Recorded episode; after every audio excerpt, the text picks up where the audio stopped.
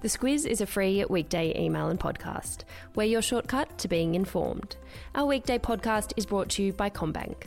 CommBank's Next Chapter program provides services and support to help those impacted by financial abuse. It's part of their commitment to supporting the financial well-being of customers and communities.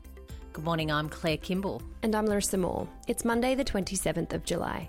In your squiz today, new tensions between Australia and China, our deadliest day in the pandemic, an expensive scandal in South Australia, and having a good cry. This is your squiz today.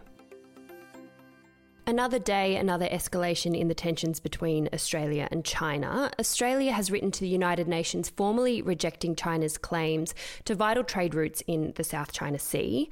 For those not familiar, Claire, firstly tell us a bit about why the South China Sea is such a disputed region, and then we'll get into China's reaction to the statement. Yeah, it's one of those occasions where a map would be really handy to be able to, you know, put your finger along so you could show exactly where you're talking about. But it's a route that's really crucial for global trade.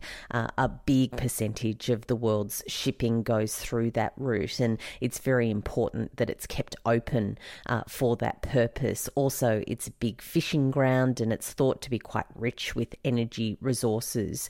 It's an area that's been uh, under dispute for quite a long time. Vietnam, the Philippines, Malaysia, Brunei, Taiwan all have claims to parts of that area, but China's claim really dominates. And in recent weeks and months, really since the coronavirus started, they've really upped their efforts to secure a lot of that territory. And Australia's statement has come in light of this. China has called the statement provocative and threatened more of our exports, such as beef and wine. They say Australia is blindly following the US. Foreign Minister Marise Payne and Defence Minister Linda Reynolds are on their way to the US now to meet their counterparts. Obviously, plenty to talk talk about.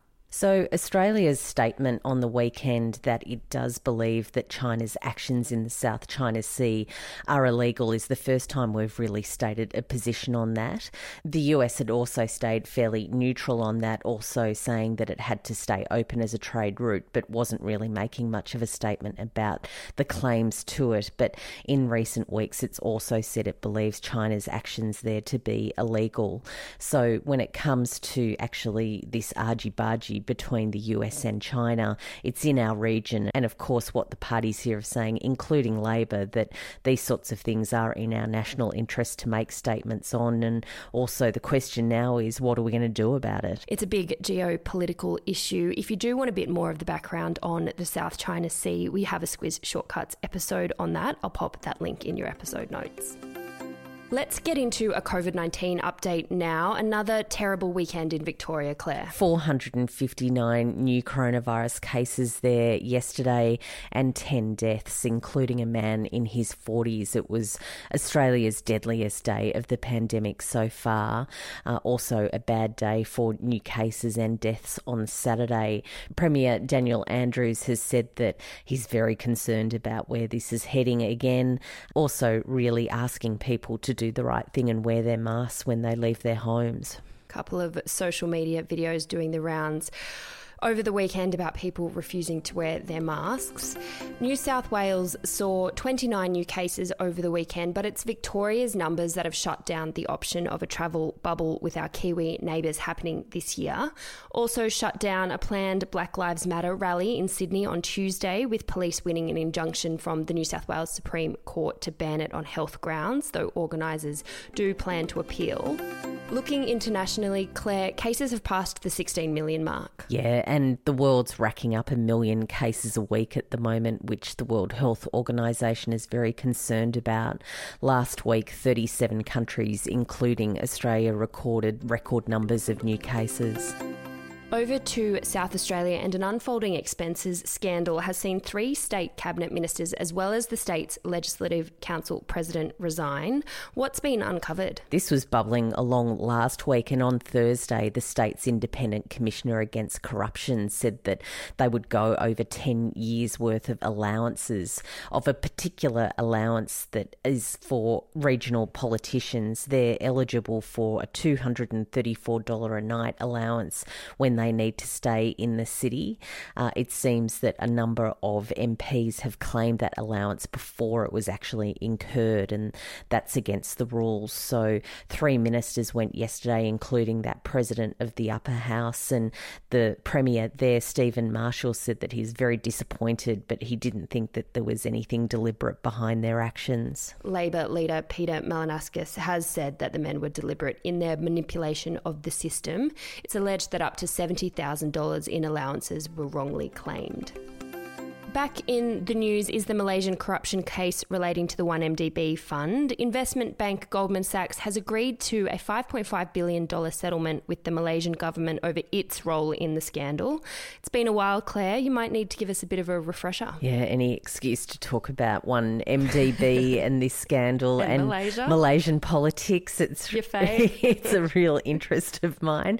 But yeah, when we go back into recent history, the Prime Minister at the time, Najib Razak set up a fund where investors from overseas could put their money into it, and the government was then going to uh, invest in things like energy projects and tourism projects across the country. But as it came down to it, it seemed like this was a bit of a scam, and in fact, Najib is being taken through the courts at the moment over pocketing funds from 1MDB.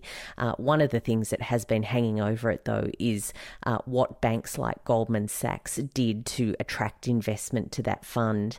The accusation is that they misled investors uh, when it came to that, so they've settled that case and criminal charges have been dropped. I'll put a link to our Squiz Shortcuts episode to this in your episode notes. We'll finish up the news in a moment, but a quick message now from our podcast partner, CommBank. Financial abuse is a form of domestic and family violence that occurs when an abuser uses money as a means to control and gain power over others. It could involve being left with a debt after a relationship breakdown or a lack of access to funds to cover essential bills. Last week, CommBank announced their next chapter strategy, which will assist customers and communities impacted by financial abuse by focusing on providing care to those in need, as well as increasing public awareness of the issue. To find out more, head to commbank.com.au forward slash next chapter. The Duke and Duchess of Sussex, aka Harry and Meghan, are back in the news, Claire. A new book on their exit from royal life is starting to make waves. It's called Finding Freedom, and it's by royal journalists Omid Scobie and Carolyn Durand. And it's quite sympathetic towards them and really what went down in the lead up to them departing the royal family earlier this year. Uh, it says that um, they had these tensions that were building that made them feel really like they weren't being protected and that they were on the outside. And then, of course, they took actions without consulting the Queen that really perpetuated the misery. The Sussexes have denied any involvement in that book. Uh, they say that the journos did it off their own bat, off their own investigations. If you're a Royals fan, that book will be released in August. And if you're in need of a good cry, go ahead, says science. It's good for us. and look, there's plenty to cry about, I guess, Yeah. at the moment. It's really not the way you want to start the week if you can possibly avoid it. But Oh, Mondays 2020. what else do we need? and I love these studies too that basically tell you what we all intrinsically know. But yes, Thanks, crying, it's a good emotional release, uh, this study says. So, you know, as you were. If you need uh, the validation and the scientific research, I'll put a link to that in your episode notes. It's also in the Squiz Today email.